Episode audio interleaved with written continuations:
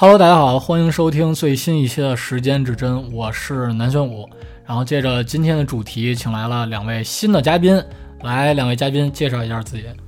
哎，大家好，我是小高。大家好，我是小田。OK， 我们想做这一期主题，呃，内容就是抑郁症，因为呃前些日子李玟不是去世了嘛，然后这个其实也挺震惊的，呃，不知道两位有何感想？对于这个消息呢，我们也是比较震惊，当当时看到这个消息的时候，这个李玟也算是咱们童年的一个这个一个标志性人物嘛，因为咱们都是都看过小时候看《宝莲灯》嘛，那时候宣传的也很很很大。他那个李玟去世的那个死那个死因，不是抑郁症嘛？啊、哦，对我当时反正在我印象里边，那个李玟从来都是那个开朗的人，然后。接到我看的那个新闻，然后说是因为抑郁症去世了，然后这个其实我也挺惊讶的，就没想到他是因为这个去嗯那个去世了，然后所以就是今天想说一下关于，因为他是抑郁症嘛，所以我们就想聊一下关于抑郁症这块的一些一些事儿。正好我那个小小高这个之前也跟我说过，说是因为那个之前经历了疫情，然后在疫情的时候也自己心理状态不太好。是，嗯，那个阐述一下我当时去年去年疫情的时候被困在了深圳两个月的经历。当时是因为出差，然后北京刚解封，到了深圳以后，赶上深圳的疫情开始爆发。那会儿香港的疫情，疫情日增比较严重，然后导致深圳的疫情也开始在严重起来。然后那会儿我住在福田区，然后住在一个公寓酒店，周边呢人员比较杂，香港来的也好，广州来的也好。然后后来在深圳的时候被集中隔离过，在酒店隔离过，陆陆续续前后隔离了三四次，然后每次持续大概就五六天，五六天，嗯、五六天出不了门，出不了酒店，就是直接给你封在那里是吧？对，连酒店人都见不着吧，基本上。然后我本身呢是比较宅的，但是在深圳的时候，给我一个特别宅的人都宅出毛病来了。嗯，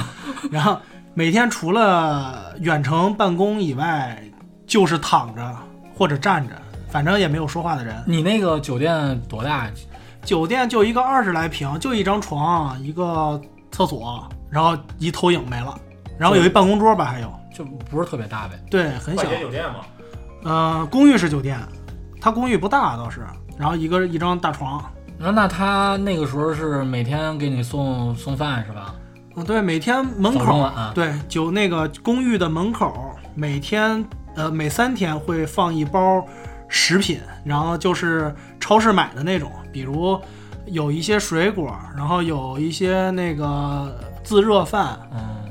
海底捞火锅，嗯，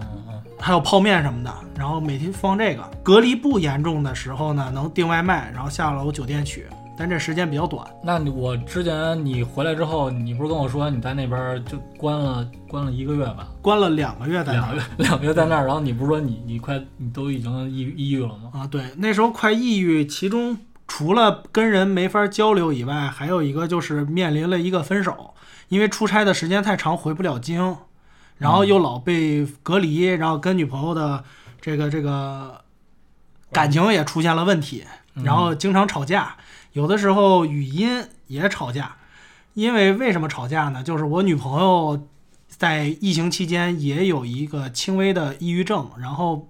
劝了她半年吧，也没有什么好转。我听你的意思是说，你被她带着有点那个。对，我感觉抑郁症是容易传染的，尤其是在这种特殊的环境下，特别容易被感染。之前比较阳光开朗，然后接触的时间长了以后，我自己慢慢也会变得非常的负能量吧，就算是。就是他，那他那个时候是什么症状？嗯，就是现在经常有的攀比，他感觉其实我女朋友的那个条件状态都挺好的，嗯，然后工作也好，家庭环境也不错，但是呢，他非要跟身边的那些大款呀或者什么比，就总觉得自己不如人家。嗯，呃、比如觉得自己长得明明比他好看，为什么没有像他似的找了一个男朋友特别有钱的，然后找到我？然后除了这些，还有就是工作上边，他有一个同级的同学，呃，不是同级的一块进入场的，然后那个人已经在机关升到了副科，但是他一点变动也没有，而那个人又是他特别讨厌的一类人，特别会来事儿，不爱工作，容易爱摸鱼啊什么的，就觉得生活世世界特别不公平，然后慢慢慢慢的就抑郁了。他他是不是就是老多想，然后就想这想那了，然后觉得那个自己由于不是或者是虚荣心或者别的吧，心思重，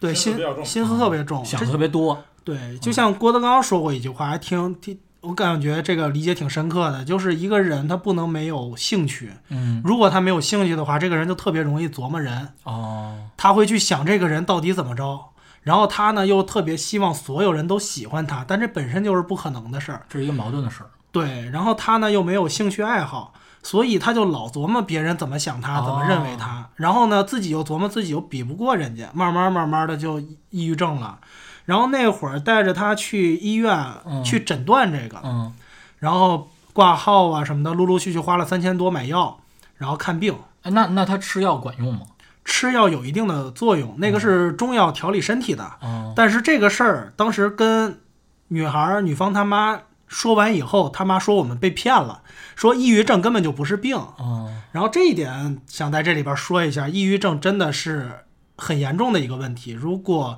呃身边的人理解不了的话，这个病会发展的更为严重，严重到自杀，就像李玟的这个事情一样。哎，我就是你说的，确实到咱们这个主题点上了，嗯，是吧？对，就是我我原来没想到说抑郁症，就是我就前些年我觉得抑郁症其实离我咱们还挺远的，然后。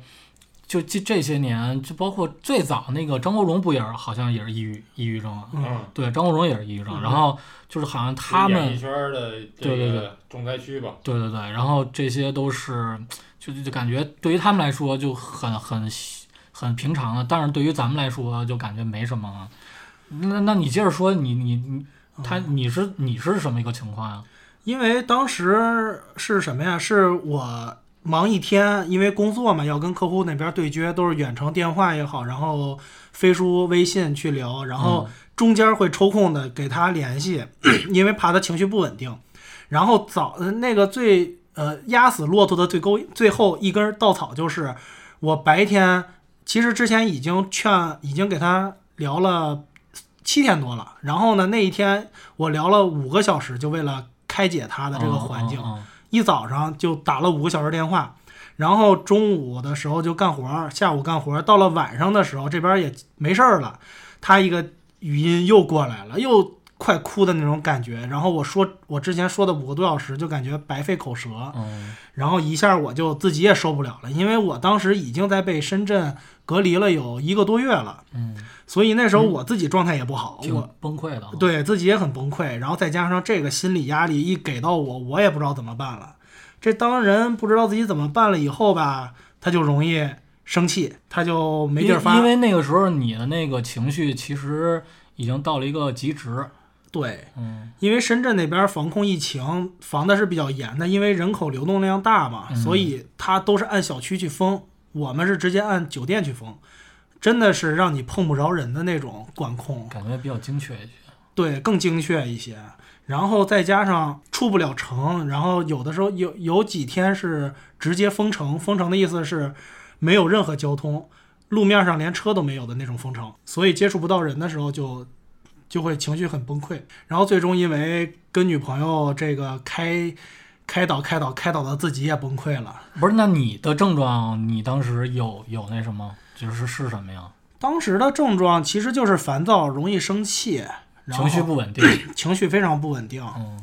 然后虽然没想过死什么的啊，就只是感觉会特别的，一天过得特别不舒服。它会带动你，比方说身体有没有什么一些反应吗？身体没有什么反应，主要我觉得还是在身理心理上。哦，不是，那你那时候你睡得着觉吗？失眠吗？哦，那有，那是肯定有的，失眠。那你在抑郁症，但是抑郁症我这应该也算轻度吧，然后只不过晚上会不容易睡着觉。嗯，因为我看我之前就是做这个主题之前，我不是查了一下数据嘛，说那个我看一篇文章，然后说那个新增。这疫情三年新增七千万的这个抑郁症这个患者，然后九千万的焦虑症这个患者。就是我到看这个数据，其实像抑郁症和焦虑症还不是一个症，还不是一个病。所以就基于这个数据，其实你不是之前也跟我说嘛，就刚才你说的那些疫情当中，然后其实你也亲身经历了，然后后来你是怎么就好转了，或者说那个比方说你回京之后，然后是慢慢慢慢就就好好了嘛，就是解封之后。对，一个是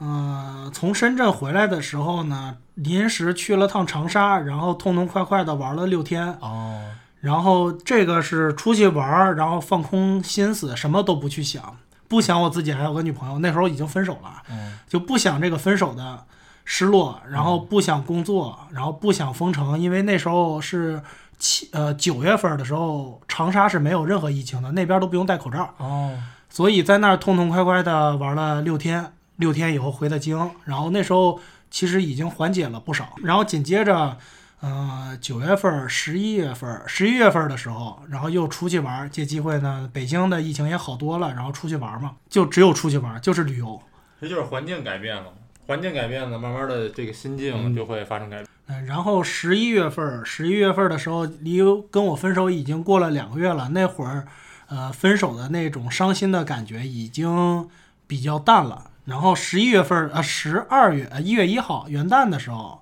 然后跟家里边又出去玩，去海边看了日出，看了古城，各种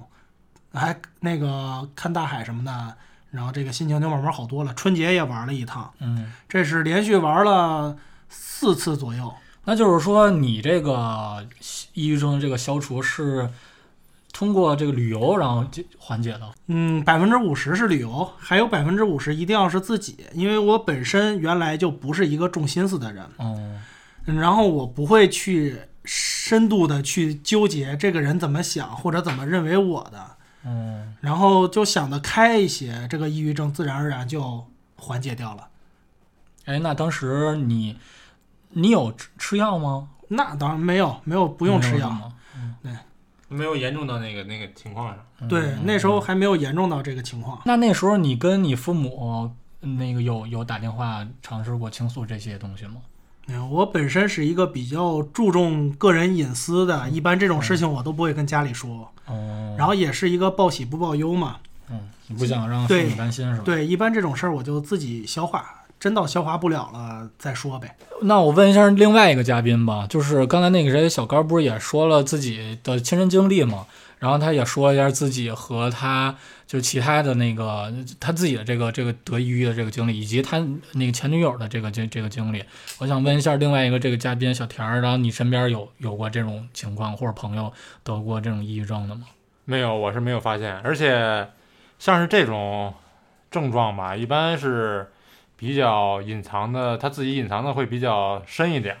一般像咱们现在说这个东西，说这个话题是很。咱们是很很很很少很难去发现别人会有这个问题的，除非他就之后会自己倾诉啊，或者说，呃，像是这些演艺明星啊，他们会爆发出来啊，然后让大家知道。但是咱们普通的，咱们周边的人，如果说真的有这种情况，嗯、咱们自己是很难会发现啊，这个人怎么怎么着了。因为一个人不会轻易的去跟别人说我心情不好啊，我去我怎么怎么着的这个。抑郁症都会藏在自己的心里边，然后如果他是如果他是那个会找人倾诉啊，或者说去告诉大家，嗯、他其实也也不用得这个，是吧？对，也不会、嗯、会发生这种情况。那这种呢是属于自己能想得开的，然后也知道该怎么去缓解。那应该是他已经有意识到自己会有这方面的有这种倾向，是吧？倾向。那这种的时候，应该是连轻度抑郁症都没有达到。真正到达了抑郁症以后，他是很难被外人开解的。就像我女朋友那种，她在医院诊断的时候说的是中度抑郁症，然后那她诊断的时候，你有你有带她，就是你你你带她不是去医院吗？她诊断是怎么诊断？她是做一些什么哪些检测吗？对，她要做一些检测的，然后一个是呃测评，当时我们去的是是那个量表什么那种吗？啊，对，做一些问答的那个卷。对，一个是做问答，哦、一个是脑电波，然后测这些测试大概一千来块钱。在华西什么什么一个中中医院吧，就是专门对、那个、专门做这个心理的。哎，他是他是所有医院都有这个有心理科哦，心科，然后去做这些东西是吧？对。那他是当场就出结果了？嗯，对，当场出的结果，然后他那个医生会给你分析说你这块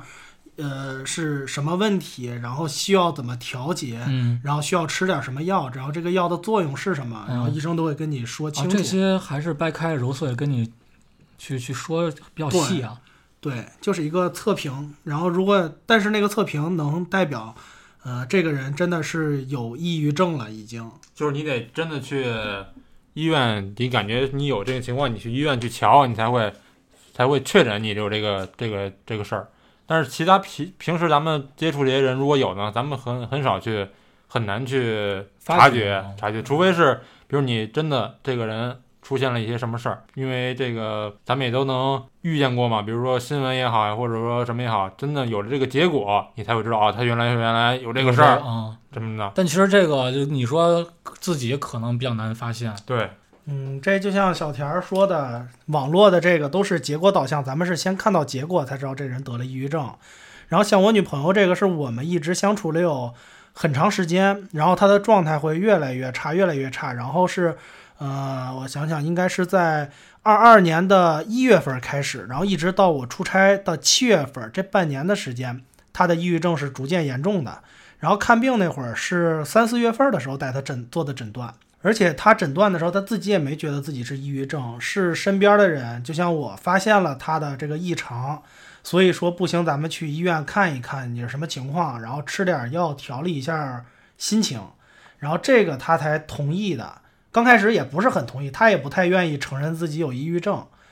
然后这个在于我这个苦口婆心的劝说，最终我们去了医院。就是心理方面的问题，大家都还是比较难以启齿的嘛。嗯，对。嗯，不太愿意告诉别人我自己有病，尤其是心理方面的疾病。在中国这个跟国外就有很大的差异，就像美国，我听说美国那边的心理医生是非常吃香的，而且是一个很高级的职业，他是真正把客人的这个心理问题当成一个疾病去医治。但是在中国，如果你跟你的父母去说，爸或者妈，你这心理有点问题，要给你看看医生去吧，那他们八成是要打你一顿的，或者嘛，怎么着最轻也得说你他妈有病呢。对对，中国人从骨子里边，他目前这个文化教育他是不认可心理问题是问题的，这也是为什么中国人的呃抑郁症在逐年的增高。还有一种可能是因为网络环境，现在网络特别发达，然后让大家知道的东西更多了。那对于这种爱攀比、有虚荣心的，他总会找到比自己厉害的人，然后就觉得自己比不过人家。而且像中国现在发展这么快，就是这种爆炸式的发展，经济发展，因为很多人呀、事儿啊，都会有一些铺天盖地的改变，就是也会滋长、滋生这些攀比心嘛。就是比，哎，你看他，哎，怎么突然间就这么有钱了？对，对，而且特别容易发现这些信息。嗯，尤其是抖音，人均都是百万收入的，那跟我们这个普通老百姓完全都感觉不在一个世界。我们这月薪挣着一两万的，然后怎么跟人家去比？如果你真往这儿琢磨的话，姑且不说那上面都是假的，就算是真的，你天天跟这些人去比，那你心情能好得了？还是不要去比。行，那你是怎么发现你是有这个慢慢有这个抑郁的这个倾向的呢？嗯，首先一个是还是心情低落，然后晚上不容易睡觉，然后在很严重的时候甚至想过自杀。但是这个事儿啊，你会想着自杀一了百了，但是这个事儿肯定不会做出来的，就是一过，对，一思想会有这个思想，但他不会真的去自杀，除非我的抑郁症达到了中度、重度啊，这种像李文文姐这样的是吧？那想不开了以后才会走最后一步。哎，我我问一个啊，那个中达到抑抑郁症达到中度的时候，就已经有有这个自杀的这个倾向了，是吗？嗯、呃，从我女朋友这块来讲的话，她是没有想过自杀的，然后她还只是心情低落，而且是非常容易哭，基本上一天哭个一两回都是正常的。然后严重的时候，她是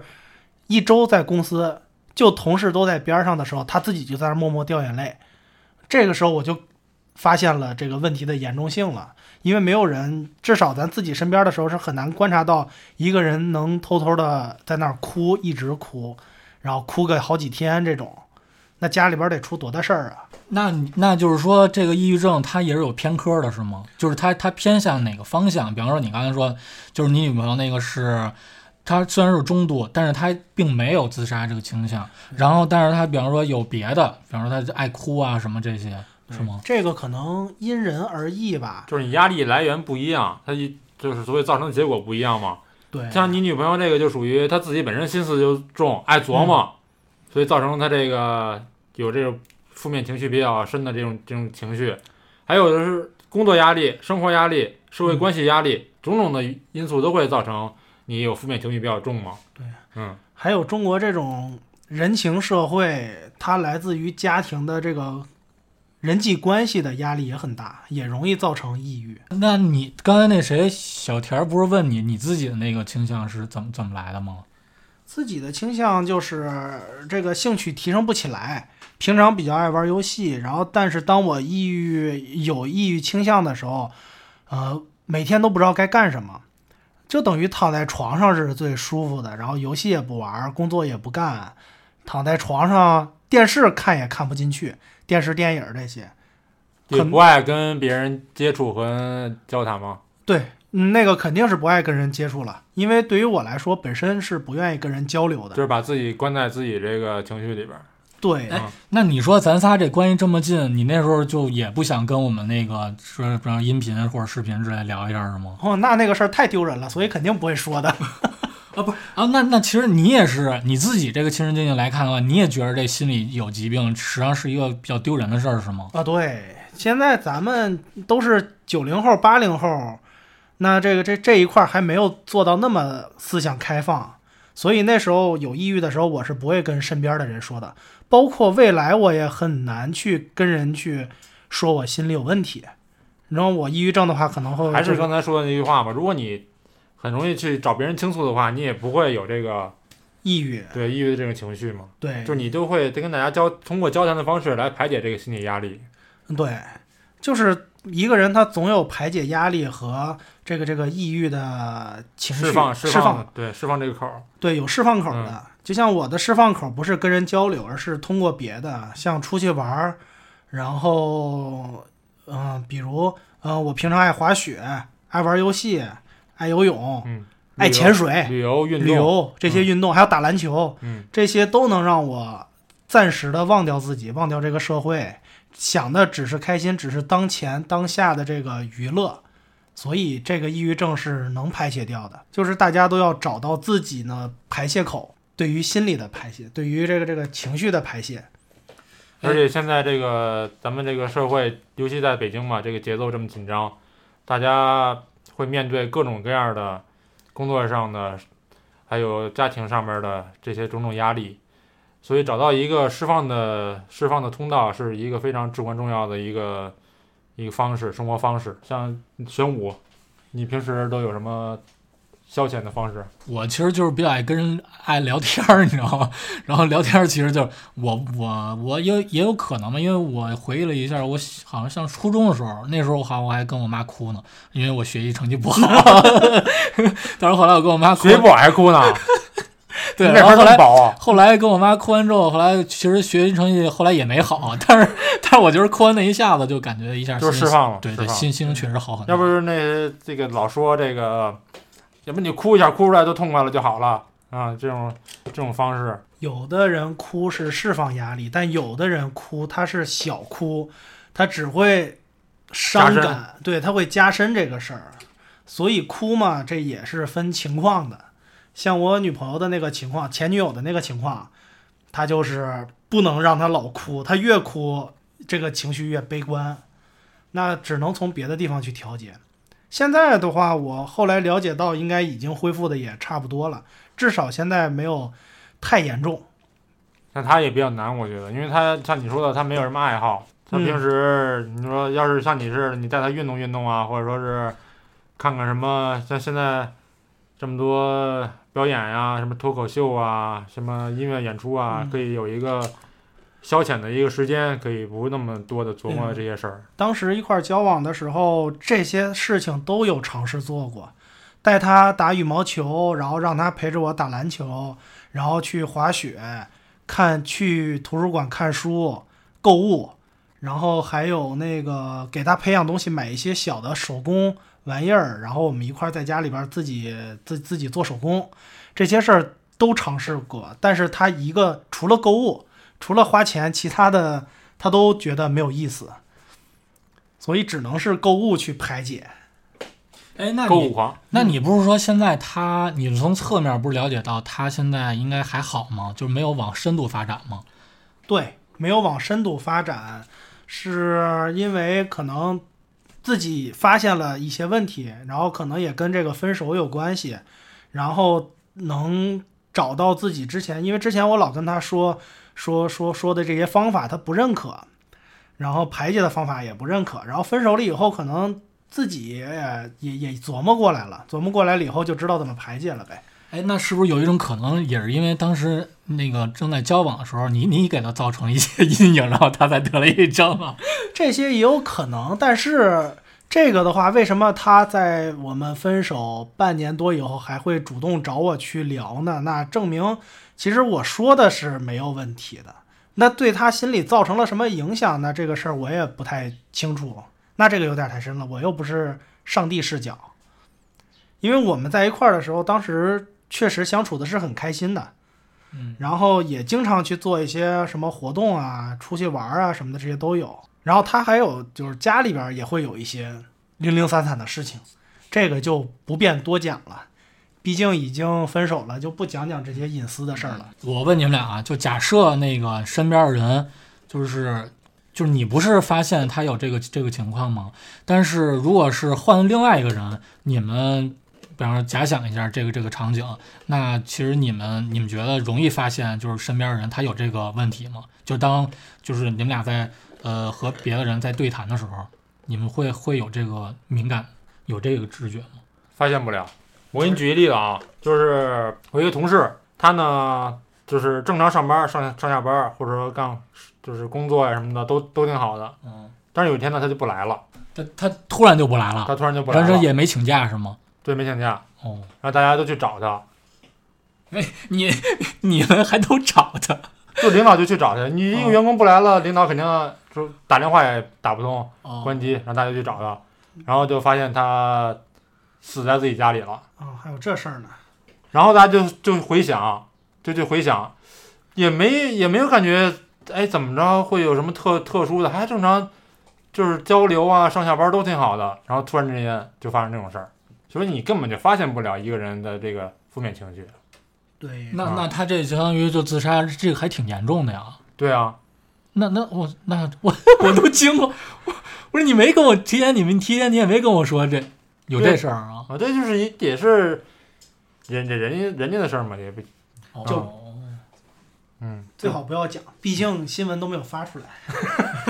也不是什么大人物，就不像这些演艺明星似的。嗯，你看咱们接触的一些演艺明星，就是有这种情况的。也是事后才会知道吗？嗯，咱们平时是很难察觉。那刚才你说你那同事，那那个就是之前他在就是自杀之前，真的没有任何的那个不就是你觉得他不正常的或者一丁点不正常的现象是吗？就是说你仔细回忆一下的话，没有，一点都没有。那这个我说一下，嗯，这个你们听众也可以看看自己回想一下身边接触的同事。有没有特别不正常的？我相信大家身边应该都没有这种人吧，顶多就是你看不惯而已。所以就是别人的这种负面，只要你们不是那种经常在一块儿、经常关系特别好的，应该是很难发现这个人有任何问题的。因为大家可能都会愿意把更好的一面暴露给大家，让大家都觉得我活得好一些。嗯，而且其实刚才你说的这个，大家受的这个教育都是这样嘛？你会觉得你把这个事儿暴露出来是一个挺挺不好意思的一个事儿。嗯，嗯还有就是，呃，这个这个通过中国的这个传统教育来讲啊，包括前女友的那个，他那时候老跟他讲什么呀？就是他不是会特别羡慕别人嘛？但是我会跟他说，别人他只是表面过得很幸福，但是中国有句老话，家家有本难念的经嘛，你永远不知道别人的家庭的那些不幸的事儿，是因为家丑不外扬。所以你是还，所以我在我这儿看来，你是不可能发现身边有抑郁症的人的，除非他主动跟你说。但我我觉得这种几率也像刚才咱聊的也挺小的啊，谁现在估计也没人主动会说这个事儿。对，而且大家也不会过分的去关心这个事儿，都是还是以个人为主，然后去考虑自己或自己身边的事情。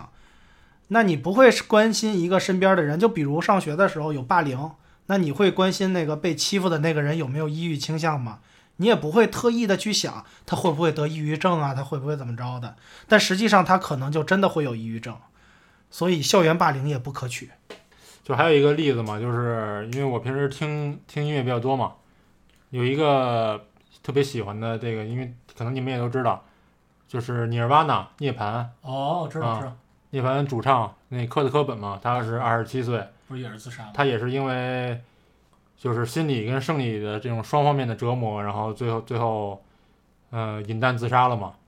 但他就是排解不掉不掉心中的这些个折磨，然后去选择结束自己的生命。但是也有一些成功排解的，成功就是把这个心理问题释放的这个例子嘛，也是咱们中国的一个，可能是现在中国最牛逼的乐队的一个主唱，他曾经也因为一些心理问题，然后就是想过想过要自杀是吗？不，也不知道自杀那个程度吧，就是也但是抑郁过，对，发生过心理的这些问题，可能也比较严重。他就是到了一个另外一个城市，另外一个城市去排解自己啊，放空自己啊，在那个城市里边休息，不想这些乱七八糟的事儿。最后呢，他就在这个城市写出了一首特别牛逼的这一首歌，然后慢慢的、慢慢的就走出了这个自己的思维的这个困境。他也是因为什么呢？因为可能是得不到，哎呦，没有灵感，得不到观众的理解，或者说得不到这个社会的理解，觉得哎呦，怎么这么难啊？但是你把自己真正的放空之后，你才会走出这个所谓的困境。哎，你说把自己放空，或者你换个城市不去想这些，但是但是如果说像那个小高说的，他他就是每天就琢磨这他怎么放空自己，或者说你有什么，你觉得他这个是放空是怎么该怎么放空，或者你对你对这个理解，这需要他自己来自己来解决自己的问题了。因为你成天自己琢磨自己，成天成天琢磨这些事儿，那你永远就放空不了，你不跟别人说，你也没有释放口。你还是就是成天就想着自己这些鸡毛蒜皮这点事儿来钻牛角尖儿，那你没办法，那你只能越钻越深，越钻越深。你只有认识到自己的这个问题，你才能去想就就这个问题来解决问题嘛。嗯，这个我同意。我感觉抑郁症的根治方法不是靠别人，而是靠自己。自己是先意识到自己的这个问题，然后再努力的不去想，然后再去培养一些其他的兴趣爱好。培养多一些排泄情绪的口口子，这样的话这个抑郁症才能有治疗的倾向。靠别人去说什么呢，只是只能排解掉你的百分之二三十的情绪，并不会有治疗上的效果。而且吃中药的话也是有好处的。然后那个时候是我有另一个朋友，另一个朋友呃也是一个女孩，然后情绪呢也是有一段时间不太稳定，是觉得自己为什么挣不到钱，因为他特别想挣钱，觉得自己很厉害，但是又挣不到钱，然后就会觉得特别抑郁。然后那时候天天都不开心，跟她男朋友老吵架。然后后来那个去医院去看了看中医，调解了一下，调调解是说说什么哪哪有啥问题吧，然后号个脉，然后吃了药。现在她男朋友天天说就爱喝，回来爱喝那什么快乐水，喝完就快乐。就说的我们感觉这个药怎么那好使似的。哎，快乐水不是可乐呀？不是，不是可乐，是中药。是说你喝完了，就是他当时给开的那个药，可能有一些安神什么的作用，然后喝完以后就能让你不去胡思乱想，然后心情就会好一些。所以说中医还是有很博大精深的地方的，是咱们的这个技术科学上面是解释不了的吧。行吧，那说了这么多，其实我们也希望在有，如果你自己有这种呃觉得心情比较不稳定，或者说是嗯、呃、觉得没有什么，觉得空虚等等这一些的话，如果这个这个现象持续了两周，那么说明其实你自己已经得了呃轻微的这个抑郁呃抑郁症了。所以是也希望大家能够及时的去找到，就像小乔和小高说的，能够找到自己倾诉的这一个呃入呃出口，然后给自己一个缓解的一个过程，然后并且把这个情绪给稳定下来，不管你用什么方法吧。所以还是希望现在能够现在有或者说听我们这个节目的一个这些个听众，如果你有这些个现象，及时的去就医，或者说及时的给自己一些方法来去解决。行吧，那这一期就到这儿，然后感谢两位新嘉宾的到来，然后我们之后下一期再见，各位拜拜。哎，谢谢，再见。再见。